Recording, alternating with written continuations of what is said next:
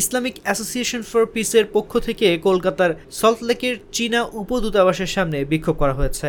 ভারতের অরুণাচল প্রদেশকে Chinese standard map থেকে বাদ দেওয়া ও ইউঘুর মুসলিম সম্প্রদায়ের ওপর চীনের নিপীড়নের অভিযোগের বিরুদ্ধে এই বিক্ষোভ করেন তারা।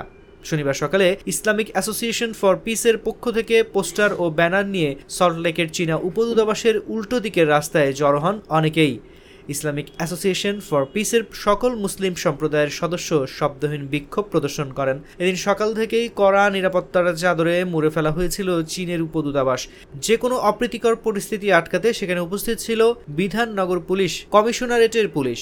যদিও বিক্ষোভকারীরা চীনের উপদূতাবাসের সামনে যাওয়ার কোনো চেষ্টা করেননি। তাদের মূল দাবি ছিল অরুণাচল প্রদেশকে চাইনিজ স্ট্যান্ডার্ড ম্যাপ থেকে বাদ দেওয়া ও ইউঘুর মুসলিম সম্প্রদায়ের উপর চীনের নিপীড়ন বন্ধ হওয়া।